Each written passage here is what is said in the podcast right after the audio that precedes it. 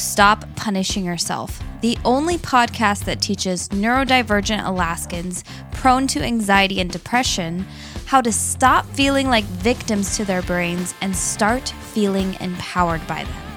I'm your host and neurospicy life coach, Alicia Turner, and I promise to take you from codependent and insecure to independent and unstoppable using the spiritual art and science of coaching.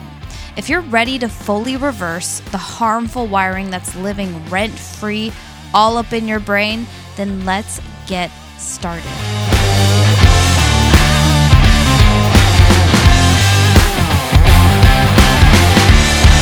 Hello, my fellow earthlings. Just because you have a thought doesn't mean it's true. I'm going to say that again. Just because you have a thought doesn't mean it's true. This is what's been playing in my head all day today. Dog hair in my mouth. okay, I got that out.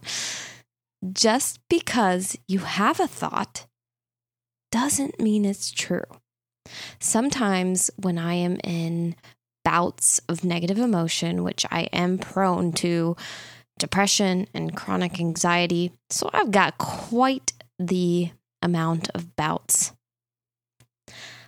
So, whenever I'm in that place and I'm not in a place where I can create lovely, new, intentional thoughts, I fall back on the basics of separating out me from my thoughts, separating out moral attachment to what my brain thinks. Because sometimes I don't have control over the thoughts my brain thinks, they just appear. That's how brains work. So, just because you have a thought doesn't mean it's true. To me, in my body, that feels very relieving. That feels very reassuring that just because a sentence is flitting across my mind doesn't mean it's factual, doesn't mean I have to believe it, and it doesn't mean anything in the basis of what's real outside of me.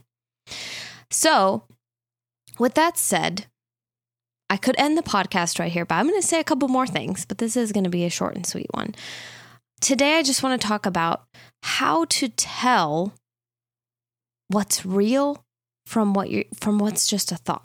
Cuz right now, your brain just like my brain probably has a hard time with that. It thinks the thoughts we think are real, right? I shouldn't have done that. That's a thought, and yet your brain will believe it till to your deathbed depending on the context. I disappointed them and, and it's all my fault. That's just a thought. But when your brain doesn't know how to have this skill of separating out what is real from what is just a thoughts, a thought, then that can really meddle and and mess with your mental and emotional well-being. And when I say well-being, I don't mean well-being means you're happy and perfect. I mean, you just feel at home in yourself, connected to yourself, and okay with whatever reality hands you. I think that's what emotional mental well-being is. It's not being happy all the time. For ex- for example, right now where I am in my life, I'm I'm going through a negative wave of of negative emotion, but I don't think I'm unwell. Right? I can still come home to myself, sit with myself and brave what's passing through me right now. The other thing I want to talk about is how to not get overwhelmed by your thoughts, right? By the volume you have, by the inaccuracy they present you with. How to not get swept away in all of that. And there's a way to do that. So let's talk about both of those today. When we are looking at our thinking and we are so enmeshed with it and we are so caught up in our thoughts being real, like as simple as I shouldn't have done that, right? When we don't see that as optional and subjective, we project that onto reality. And then our lens of reality is completely fucky, right? I want you to think of like a old scholastic projector, you know, the ones that teachers could write on with the erasable markers. So your lens is that white board that's like pulled down and it's projecting the slides. That's your lens of reality. But it, depending on what you have laying down on that screen, And and by that I mean it's kind of hard to describe when I don't have visual aids here. I do this for my clients. I draw on the whiteboard. I in our calls on Zoom, I make a little picture and I love doing pictures because that's how I learn. So I don't have my whiteboard on this verbal podcast. So I hope you're staying with me. So the actual machine that's like got the light and the projector part, depending on what you put there, what you see out on your projected reality is going to base entirely on what you've got there. And the goal, I think, with thought work and with empowerment is to just always have that wiped clean to just always, even if every morning you got a fresh dump of inaccurate thoughts, we just get to wipe them off. And the more we practice that, the easier and quicker it goes. And so we're not totally detaching from reality. That's not the goal here. But we are accepting reality for what it is and seeing it for what it is, and at least aiming to get to that place, to that level of practice and master mastery where we can see reality for what it is and our thoughts for what they are without any codependency, enmeshment, and entanglement with those two things. So, this takes time, my friends, and this takes a lot of unlearning. This takes a lot of emotional processing and feeling your feelings and grieving. Honestly, you're grieving all the time you spent not knowing these tools. So, we want to go easy on ourselves, have a lot of compassion, but the way to do this is you have to just start noticing from where you are today. We can't go back in time and undo all the thoughts you projected onto reality over the last 30 years. That's just no fruit there. There's no life there. That's all gone. Okay. So we just have to work with today, the one next thought in front of you. What thought is flitting across your mind right now? Let's start right there. If you can do that one thought one time, you can do it another time, right? So, where our brain kind of overwhelms and shuts down is when it's looking at our collective experience and it's bringing in the past, which we have no control over, and thinking in a very perfectionist way of like, if I don't undo the past and if I don't look at where I've gotten myself up until now in this like perfect, squeaky clean way, then there's no way I can move forward. And then we end up never moving forward, never practicing now, never doing what we can today. And we stay in loops of stuckness.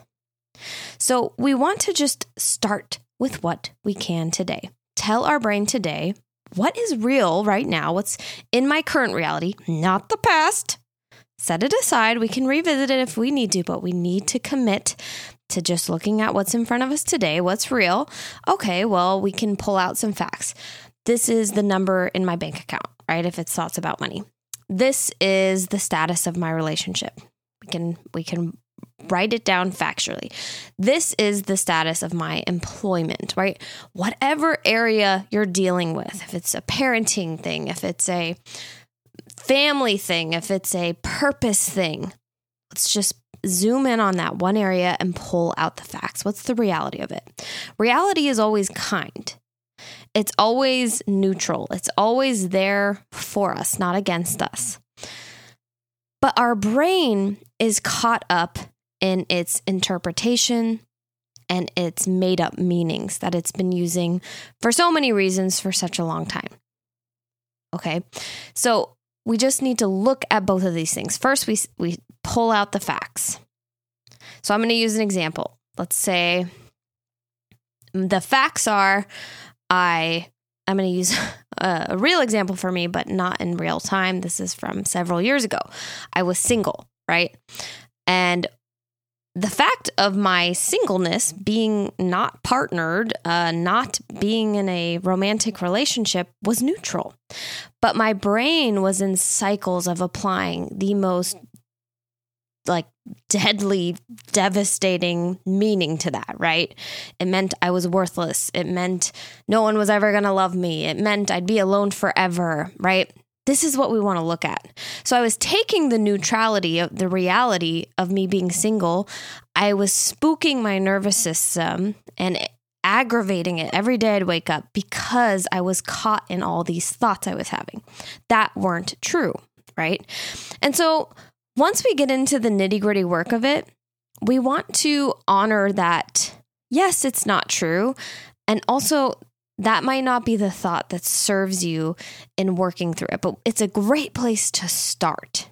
Just because you have a thought doesn't mean it's true. So I noticed my thought, I'll be alone forever, wasn't true.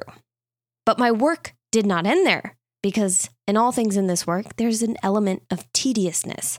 There's an element of persistence and resiliency that the average person will try, give it two or three tries, and then be like, I'm not perfect and I don't feel amazing, so it's not working, and they'll quit. No, no, no, it's working. We just can't quit when you don't get that result immediately of amazingness, right? It doesn't mean it's not coming. Oh, it's coming, my friends. But we have to go through the parts, the cost of like using your energy to practice the complexities and the nuances of I think I'm going to be alone forever. It's easy to believe that. I believe it's true right now. Sure, I don't believe I know it's not factual, but it's just so easy to believe that I keep believing it and I'm unwilling to change that thought unless I can feel amazing tomorrow. Okay. Our brains are very stubborn and very petty. So, this is why we need outside help because on our own, we'll just quit. So, it's important to start honoring what that thought creates for you emotionally because that is very real. Your thought isn't factual, but it's not a matter of whether your emotion is factual or not. Your emotion is valid and real and happening, whether the thought is true or not. So there's nuance number one. We got to feel the feeling of that fear, of that disappointment, of that trepidation of I'm going to be alone forever. We've got to let that feeling be there. We've got to allow it. We've got to process it. We've got to sit in it without running away, without trying to get rid of the feeling by racing to the bar and finding another dude to be with immediately, right? That's not right for you, right? That's what our brains want to do.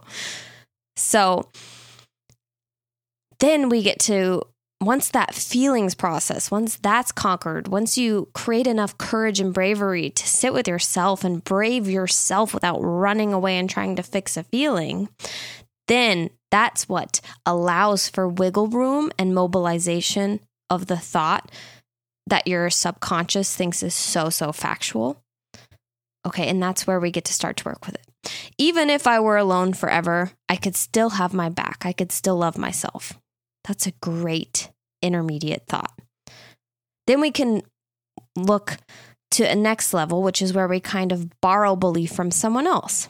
All right, someone else has been single at this age and gone through a breakup just like me, and they found love again. So that means it's possible for me too. That's a, a great next level thought from that first one.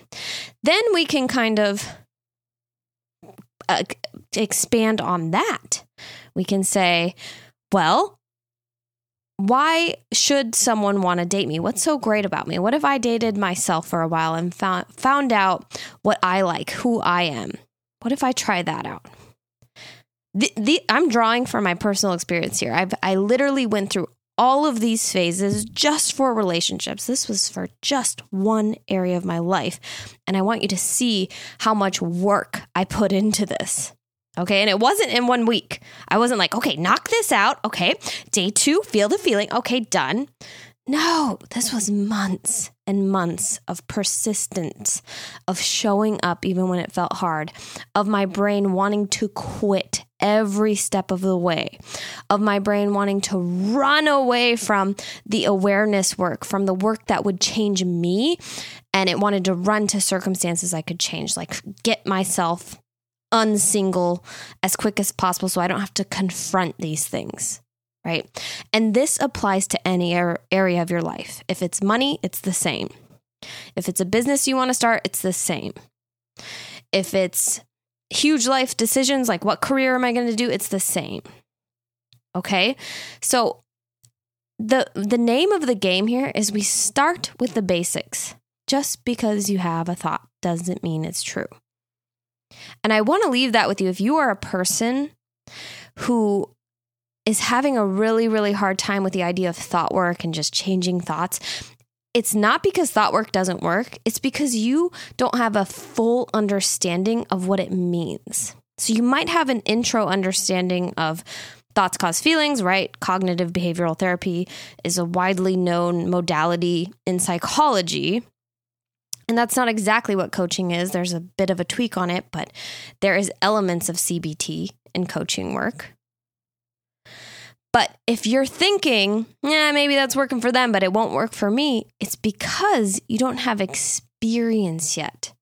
You haven't been laid out with with the foundation, the basics of what is real in front of you, what's the reality I can accept today, and what's the story I'm telling about it. This is very, very hard work. And it does involve some level of overwhelmment, right? And so that's why I want to start with divorcing your thoughts and marrying reality instead. Right now, you are married to your thoughts and you're annoyed with them. You're not fulfilled. You know it's not right, but you're too afraid to leave them. And you keep looking over at reality and you keep comparing the thoughts you have to the reality, and you're driving yourself a little insane. So, I want to suggest that in order to help that overwhelm and in order to move you closer to what you logically know is possible, but your subconscious just won't allow you to begin that journey there, is to divorce your thoughts.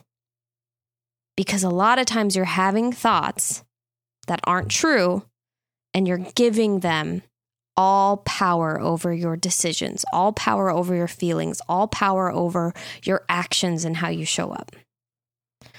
I want you to marry reality and see what that's like.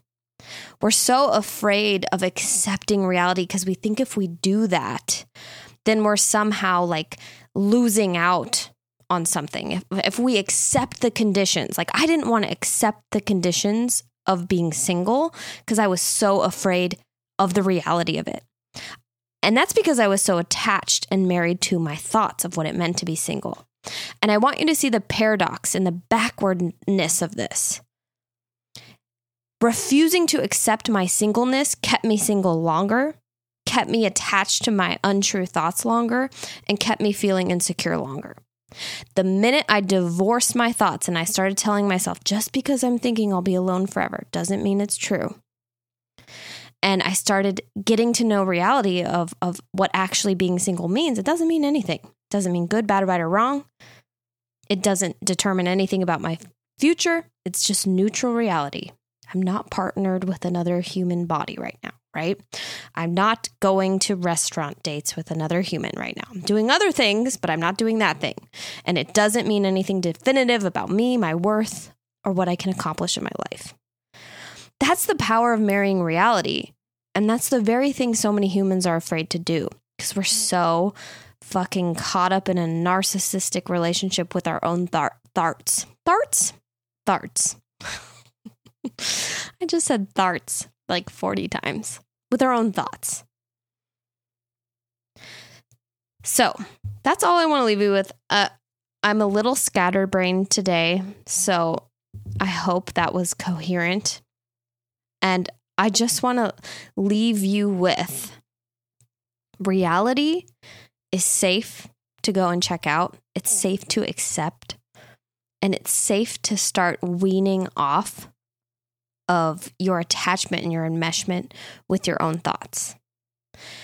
When your brain thinks the op- opposite and thinks that's dangerous, it's actually keeping you stuck in cycles of emotional highs and lows, of dopamine depletions, and cycles of insecurity. And I don't want people to be there because the more people that are insecure, the more our world and our society continues to crumble. The more people that are empowered, that are self aware, and that know how to accept reality for what it is without too much drama, without too much overwhelm and distraughtness, that's a world where we're working together, we're organizing, and we're helping each other out. That's a much safer world to be, and it's safer in your body in your experience of life and in you knowing and trusting you. So, this all makes sense to me. I truly hope it makes sense for you as well. Have a beautiful week. I'll talk to you next time. Bye. Thanks for listening, buddy. Hey, if you enjoyed this episode, you have to come check out my one on one coaching program. It's 24 weeks of me and you where I take all the guesswork out of your self awareness journey. I'm just gonna give you all the answers in one go. I guarantee you, after these 24 weeks, you will feel like a completely different human.